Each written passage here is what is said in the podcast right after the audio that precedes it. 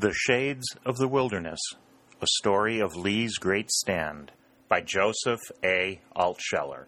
Volume 7 in the Civil War series. Produced by Civil War Audio at civilwar.builtwithflash.com. Read by John Verzes.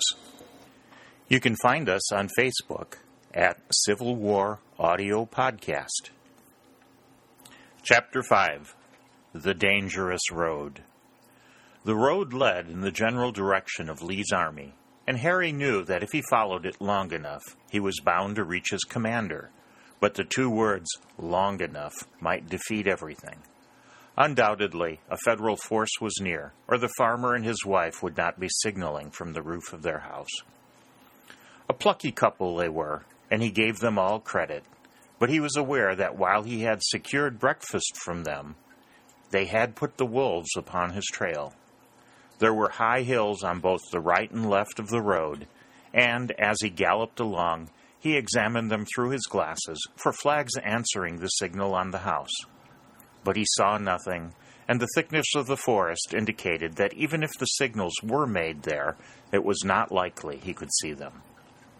Now he wisely restrained the speed of his horse, so full of strength and spirit that it seemed willing to run on forever, and brought him down to a walk. He had an idea that he would soon be pursued, and then a fresh horse would be worth a dozen tired ones. The road continued to run between high forested hills, splendid for ambush, and Harry saw what a danger it was not to have knowledge of the country. He understood how the Union forces in the South were so often at a loss on ground that was strange to them. The road now curved a little to the left, and a few hundred yards ahead, another from the east merged with it. Along this road, the forest was thinner, and upon it, but some distance away, he saw bobbing heads and caps, twenty perhaps in number. He knew at once that they were the enemy, called by the signal, and leaning forward, he spoke in the ear of his good horse. You and I haven't known each other long, he said, but we're good friends, I paid honest and sufficient money for you, when I could have ridden away on you without paying a cent. I know you have a powerful frame and that your speed is great. I really believe you're the fastest runner in all this part of the state. Now, prove it. The horse stretched out his neck, and the road flew behind him, his body working like a mighty machine perfectly attuned, even to its minutest part. Harry's words had met a true response. He heard a cry on the crossroad, and the bobbing heads came forward much faster. Either they had seen him, or they had heard the swift beat of the horse's hoofs. Loud shouts arose, but he saw the uniforms of the men, and he knew that they belonged to the Northern Army. He went past the junction of the roads as if he were flying, but he was not a bit too soon, as he heard the crack of rifles, and bullets struck in the earth behind him. He knew that they would follow, hang on persistently, but he had supreme confidence in the speed and strength of his horse, and youth rode triumphant. It was youth more than anything else that made him raise himself a little in his saddle, look back to his pursuers, and fling to them a long, taunting cry, just as Henry Ware more than once had taunted his Indian pursuers before disappearing in a flight that their swiftest warriors could not match. But the little band of Union troopers clung to the chase. They too had good horses, and they knew that the man before them was a Southern messenger, and in those hot July days of 1863, all military messages carried on the roads north of the Potomac were important. The fate of an army or a nation might turn upon any one of them, and the lieutenant who led the little Union troop was aware of it. He was a man of intelligence, and a consuming desire to overtake the lone horseman lay hold of him. He knew, as well as any general, that since Gettysburg the fate of the South was verily trembling in the balance, and the slightest weight somewhere might decide the scales. So he resolved to hang on through everything, and the chances were in his favor. It was his own country. The Federal troops were everywhere, and at any moment he might have aid in cutting off the fugitive. When Harry eased his horse's flight, he saw the troop, very distant, but still pursuing, and he read the mind of the Union leader. He was saving his mounts, trailing merely, in the hope that Harry would exhaust his own horse, after which he and his men would come on at greater speed. Harry looked down at his horse and saw that he was heaving with his great effort. He knew that he had made a mistake in driving him so hard at first, and with the courage of which only a young veteran would have been capable, he brought the animal almost to a walk, and resolutely kept him there while the enemy gained. When they were almost within rifle shot, he increased his speed again, but he did not seek for the present to increase his gain. As long as their bullets could not reach him, his horse should merely go stride for stride with theirs. And when the last stretch was reached, he would send forward the brave animal at his utmost speed. His were the true racing tactics drawn from his native state. He had no doubt of his ability to leave his pursuers far behind when the time came, but his true danger was from interference. He too knew that many Union cavalry troops were abroad, and he watched on either flank for them as he rode on. At the crest of every little hill, he swept the whole country, but as yet he saw nothing but peaceful farmhouses. The day was clear and bright, not so warm as its predecessors, and he calculated by the sun that he was going straight toward Lee. He knew that a great army always marched slowly, and he was able to reckon with accuracy just how far the Army of Northern Virginia had come since Gettysburg. He should reach it in the morning with full information about the Potomac and the best place for a crossing. He arrived at the crest of a hill higher than the others and saw the Union troop, about a quarter of a mile behind, stop beside a clump of tall trees. Their action surprised Harry, who had thought they would never quit as long as they could find his trail. To his further surprise, he saw one of the men dismount and began to climb the tallest of the trees. Then he brought his glasses into play. He saw the climber go up, up, until he reached the last branch that would support him. Then he drew something from his pocket, which he unrolled and began to wave rapidly. It was a flag, and through his powerful glasses, Harry clearly saw the stars and stripes. It was evident that they were signaling, but when one signals, one usually signals to somebody. His breath shortened for a moment. He believed that the man in the tree was talking with his flag about the fugitive. Where was the one to whom he was talking? He looked both left and right, searching the fields and the forests, and saw nothing. Then, as he was sweeping his glasses again in a half curve, he caught a glimpse of something straight ahead that made the great pulse in his throat beat hard. About a mile in front of him, another man in a tree was waving a flag, and beneath that tree were horsemen. Harry knew now that the two flags were talking about the Confederate messenger between. The one behind said, Look out! He's young, riding a bay horse, and he's coming directly toward you. To which the one in front replied, We're waiting. He can't escape us. There are fields with high fences on either side of the road, and if he manages to break through the fence, he's an easy capture in the soft and muddy ground there. Harry thought hard and fast, while the two flags talked so contemptuously about him. The fields were unquestionably deep with mud from the heavy rains, but he must try them. It was lucky he had seen the flags while both forces were out of rifle shot. He decided for the western side, sprang from his horse, and threw down a few rails. In a half minute he was back on his horse, leaped him over the fence, and struck across the field. It had been lately plowed, and the going was uncommonly heavy.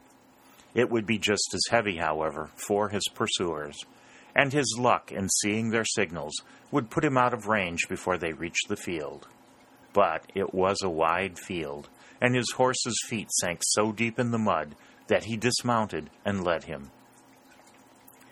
When he was two thirds of the way across, a shout told him that the two forces had met and had discovered the ruse of the fugitive.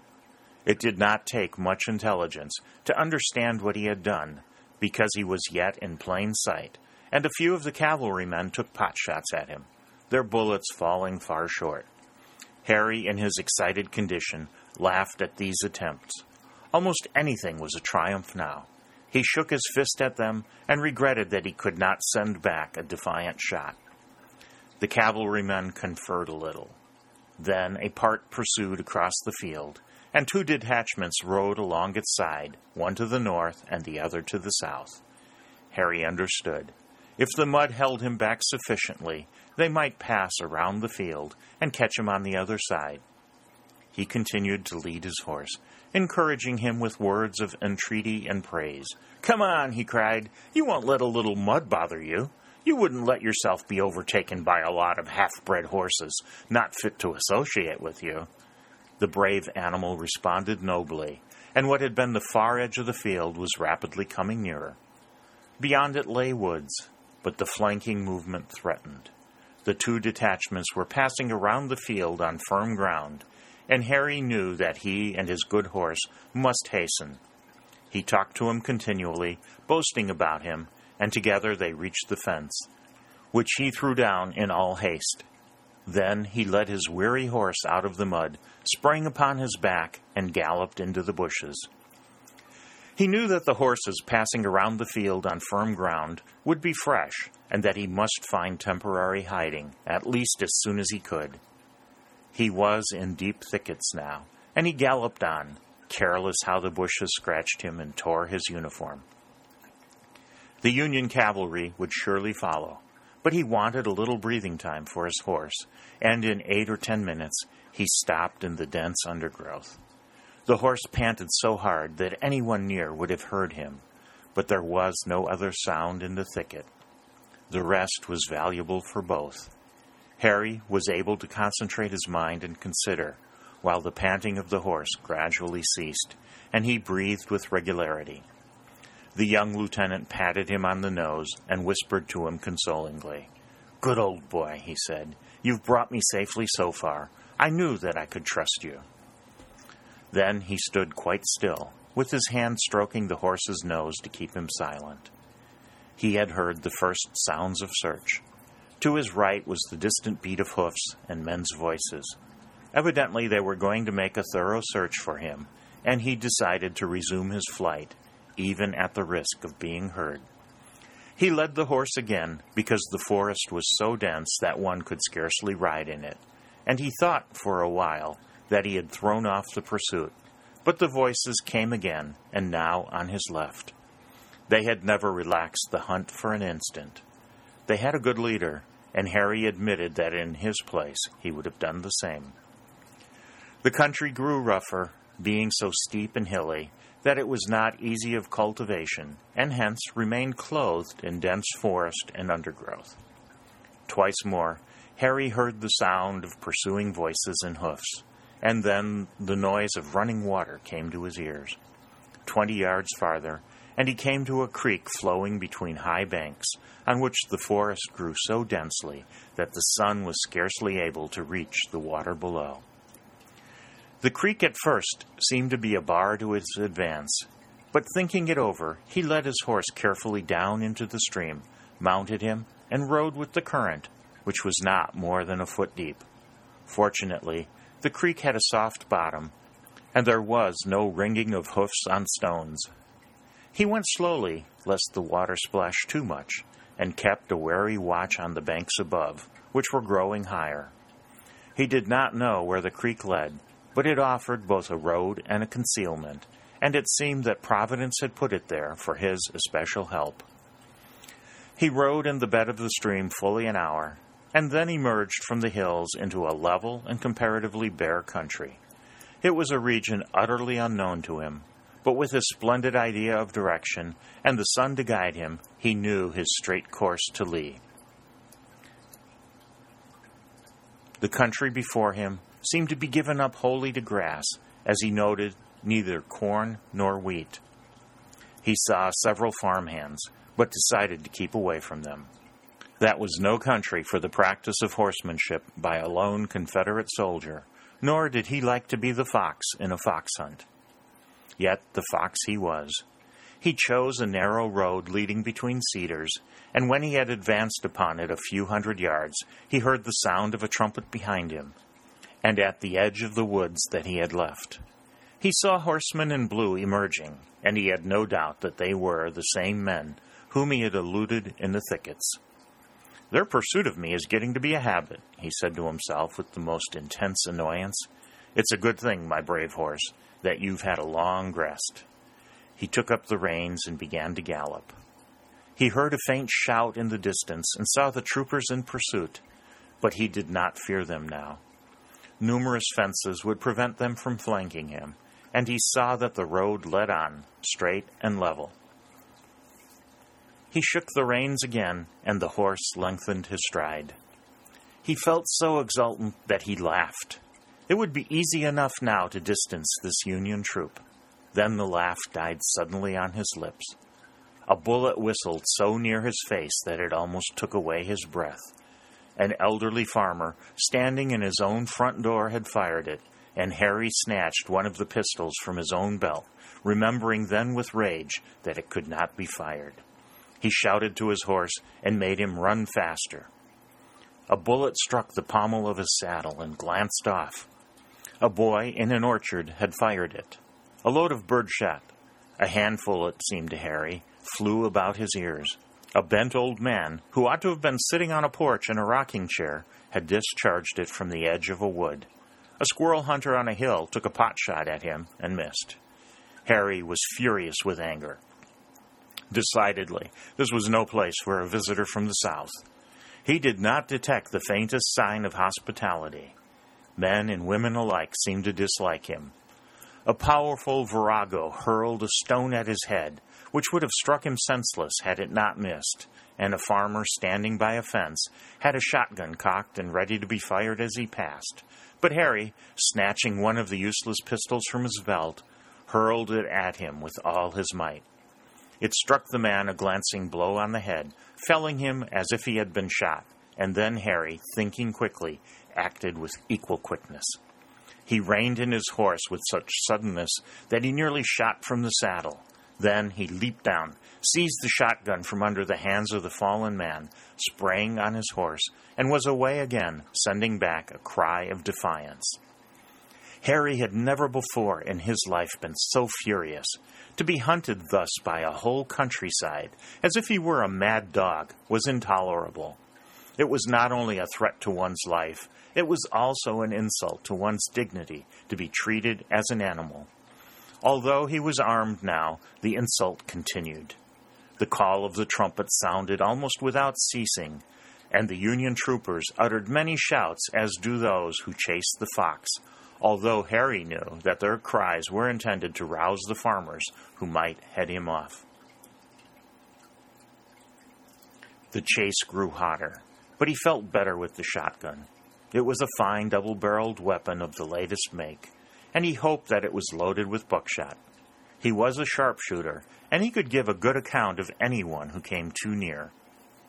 Yet, with the trumpet shrilling continually behind him, the huntsmen gathered fast on either flank. It was yet the day when nearly every house in America, outside a town, contained a rifle, and bullets fired from a distance began to patter around Harry and his horse. The riflemen were too far away to be reached with the shotgun, and it seemed inevitable to him that in time a bullet would strike him. He was truly the fox, and he knew that nothing could save him but the forest. It was in his favor that the country was so broken and wooded so heavily, and fixing his eyes on trees a half mile ahead, he raced for them. If none of this yelling pack dragged him down, he felt sure that he might escape again in the forest. The trees swiftly came nearer, but the shots on either flank increased. More than ever, he felt like the fox with the hounds all about him and just one slender chance to reach the burrow ahead. He felt the horse shake, and he knew that he had been hit. Yet the brave animal ran on as well as ever, despite the triumphant shout behind, which showed that he must be leaving a trail of blood. But the woods, thick and inviting, were near, and he believed that he would reach them. The horse shook again, much more violently than before, and then fell to his knees.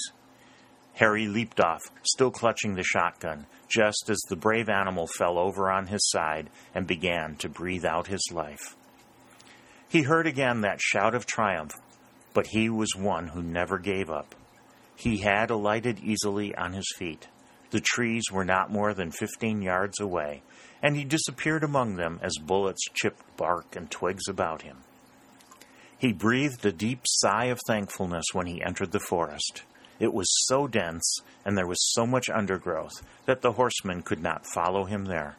If they came on foot and spread out, as they must, to hunt him, he had the double barreled shotgun, and it was a deadly weapon. The fox had suddenly become the panther, alert, powerful, armed with claws that killed.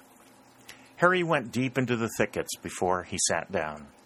He had no doubt that they would follow him, but at present he was out of their sight and hearing. He felt a mixture of elation and sadness elation over his temporary escape, and sadness over the loss of his gallant horse. But one could not dwell long on regrets at such a time, and advancing a little farther, he sat down among the densest bushes that he could find with the shotgun across his knees. Now Harry saw that the horse had really done all that it was possible for him to do. He had brought him to the wood, and within he would have been a drawback. A man on foot could conceal himself far more easily. Everything favored him. There were bushes and vines everywhere, and he could be hidden like a deer in its covert. He looked up at the sun shining through the tops of the trees and saw that he had kept to his true course. His flight had taken him directly toward Lee at a much faster pace than he would have come otherwise. The enemy had driven him on his errand at double speed. He felt that he could spare a little time now, while he waited to see what the pursuit would do. His feeling of exultation was now unalloyed. Deep in the forest, with his foes looking for him in vain, the spirit of Henry Ware was once more strong within him. He was the reincarnation of the great hunter. He lay so still, clasping the shotgun, that the little creatures of the woods were deceived.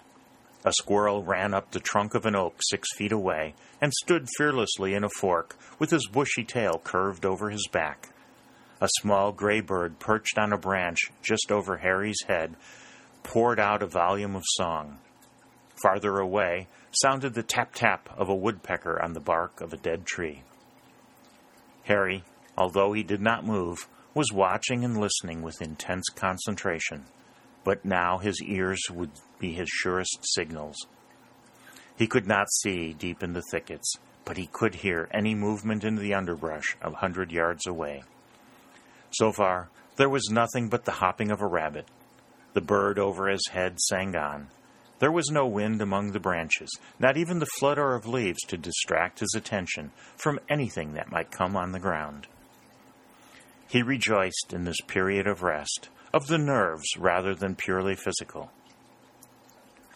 He had been keyed so high that now he relaxed entirely and soon lay perfectly flat, but with the shotgun still clasped in his arms. He had a soft couch. Under him were the dead leaves of last year, and over him was the pleasant gloom of thick foliage already turning brown. The bird sang on. His clear and beautiful note came from a point directly over his head, but Harry could not see his tiny body among the leaves. He became, for a little while, more interested in trying to see him than in hearing his pursuers. It was annoying that such a volume of sound should come from a body that could be hidden by a leaf. If a man could shout in proportion to his own size, he might be heard eight to ten miles away. It was an interesting speculation, and he pursued it. While he was pursuing it, his mind relaxed more and more and traveled farther and farther away from his flight and hiding. Then his heavy eyelids pulled down, and while his pursuers yet searched the thickets for him, he slept. But his other self, which men had thought of as far back as Socrates, kept guard. When he had slept an hour, a tiny voice in his ear, no louder than the ticking of a watch, told him to awake, that danger was near. He obeyed the call, sleep was lifted from him, and he opened his eyes. But with inherited caution, he did not move. He still lay flat in his covert, trusting to his ears, and did not make a leaf move about him. His ears told him that the leaves were rustling not very far away, not more than a hundred feet. His power of hearing was great, and the forest seemed to make it uncommonly sensitive and delicate. He knew that the rustling of the leaves was made by a man walking. By and by he heard his footfalls, and he knew that he wore heavy boots, or his feet would not have crushed down in such a decisive manner. He was looking for something, too, because the footfalls did not go straight on, but veered about. Harry was well aware that it was a Union soldier, and that he was the object of his search. He was a clumsy man, not used to forests, because Harry heard him stumble twice when his feet caught on vines. Nor was any comrade near, or he would have called to him for the sake of companionship. Harry judged that he was originally a mill hand, and he did not feel the least alarm about him, laughing a little at his clumsiness and awkwardness, as he trod heavily among the bushes, tripped again on the vines, and came so near falling that he could hear the rifle rattle when it struck a tree. He did not have the slightest fear of the man, and at last, raising his head, he took a look. All his surmises were justified. He saw a great hulking youth of heavy and dull countenance, carrying a rifle awkwardly, his place obviously around some town and not in the depth of a forest, looking for a wary enemy who knew more of the wilderness than he could ever learn in all his life. Harry saw that he was perspiring freely and that he looked more like the hunted than the hunter. His eyes expressed bewilderment. He was obviously lonely and apprehensive, not because he was a coward, but because the situation was so strange to him. Besides his rifle, he carried a large knapsack, so much distended that Harry knew it would be full of food. It was this that decided him. A soldier, like an army, must travel on his stomach, and he wanted that knapsack. Moreover, he meant to get it. He leveled his shotgun and called in a low tone, but a tone so sharp that it could be heard distinctly by the one to whom it was addressed. Throw up your hands at once! The man threw them up so abruptly that the rifle fell from his shoulder into the bushes, and he turned around, staring face toward the point from which the command had come. Harry saw at once that he was of foreign birth, probably. The features inclined to the Slav type, although Slavs were not then common in this country, even in the mill towns of the north. Are you an American? asked Harry, standing up. All but two years of my life. First two years, then, as I see you speak good English. What's your name? Mikhail Stanislav. Do you think that anybody named Mikhail Stanislav has the right to interfere in the quarrel of the northern and southern states? Don't the Stanislavs have trouble enough in the country where the Stanislavs grow? The big youth stared at him without understanding. Do you know who I am? asked Harry severely. The running rebel that we all look for. Rebels don't run. Besides, there are no rebels. Anyway, I'm not the man you're looking for. My name is Robin Hood. Robin Hood? Yes, Robin Hood. Didn't you ever hear of him? Never. Then you have the honor of hearing of him and meeting him at the same time. As I said, my name is Robin Hood, and my trade is that of a benevolent robber. I lie around in the greenwood, and I don't work. I've lots of followers, Friar Tuck and others, but they're away for a while. They're as much opposed to work as I am. That's why they're my followers. We're the friends of the poor because they have nothing we want, and we're the enemies of the rich because they have a lot we do want, and that we often take. Still, we couldn't get along very well if there were no rich for us to rob. It's like taking sugar water from a maple tree. We won't take too much, because it would kill the tree, and we want to take its sugar water again, and many times. Do you understand? Yes, replied the big youth, but Harry knew he didn't. Harry, meanwhile, was listening keenly to all that was passing in the forest, and he was sure that no other soldier had wandered near. It was perhaps partly a feeling of loneliness on his own part that caused him to linger in his talk with Michael Stanislav.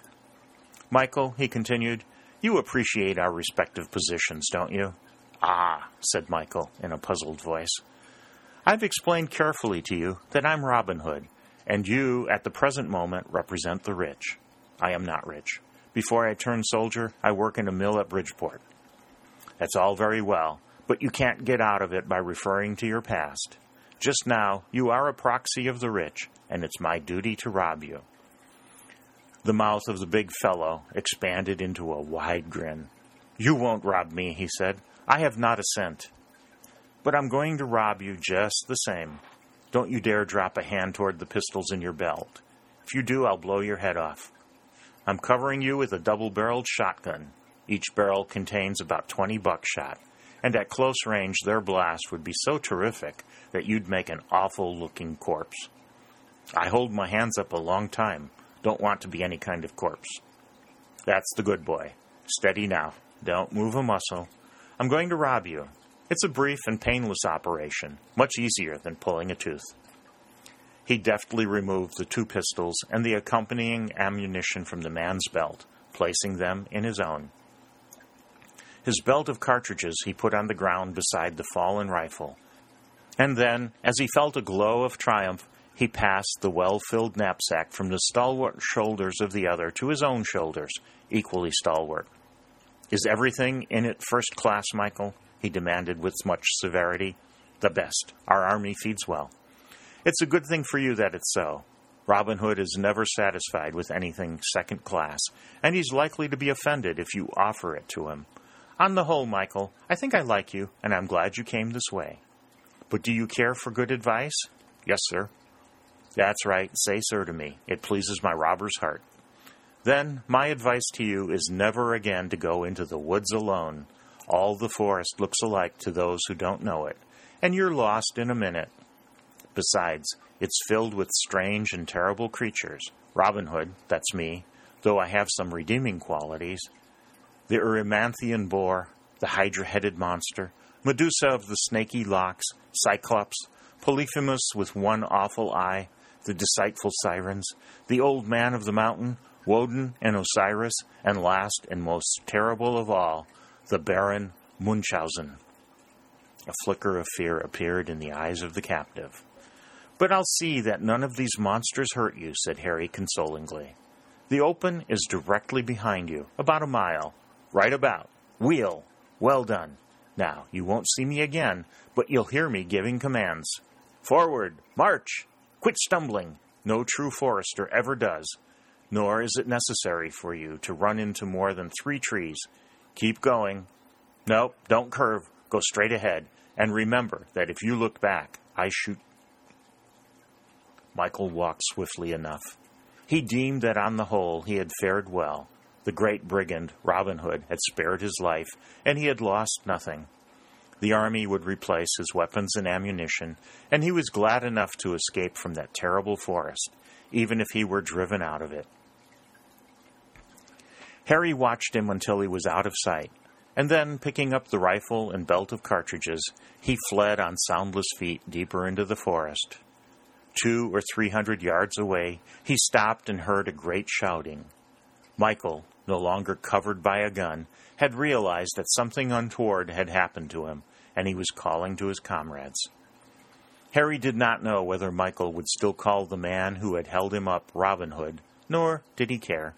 He had secured an excellent rifle, which would be much more useful to him than a shotgun, and his course still led straight toward the point where he should find Lee's army on the march. He felt that he ought to throw away the shotgun, as two weapons were heavy, but he could not make up his mind to do so.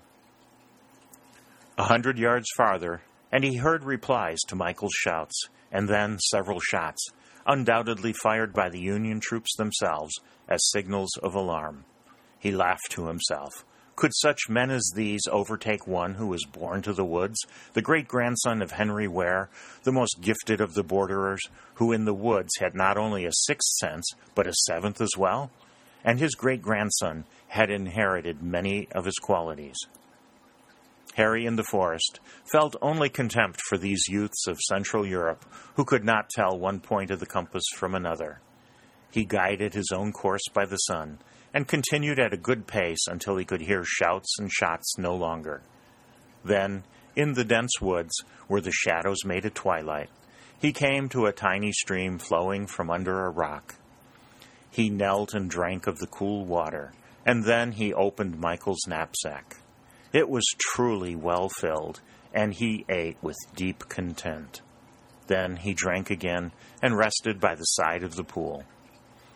As he reflected over his journey, Harry concluded that Providence had watched over him so far, but there was much yet to do before he reached Lee. Providence had a strange way of watching over a man for a while and then letting him go. He would neglect no precaution. The forest would not continue forever, and he must take his chances in the open. Still burning with the desire to be the first to reach Lee, he put the rifle and the shotgun on either shoulder and set off at as rapid a pace as the thickets would permit. But he soon stopped because a sound almost like that of a wind, but not a wind, came to his ears. There was a breeze blowing directly toward him, but he paid no attention to it, because to him most breezes were pleasant and friendly but the other sound had in it a quality that was distinctly sinister, like the hissing of a snake. Harry paused in wonder and alarm. All his instincts warned him that a new danger was at hand. Then the breath of the wind grew suddenly hot, and sparks carried by it blew past him. He knew in an instant that the forest was on fire behind him, and that, tinder dry, it would burn fast and furious. Changing from a walk to a run, he sped forward as swiftly as he could, while the flame suddenly sprang high, waved, and leaped forward in chase.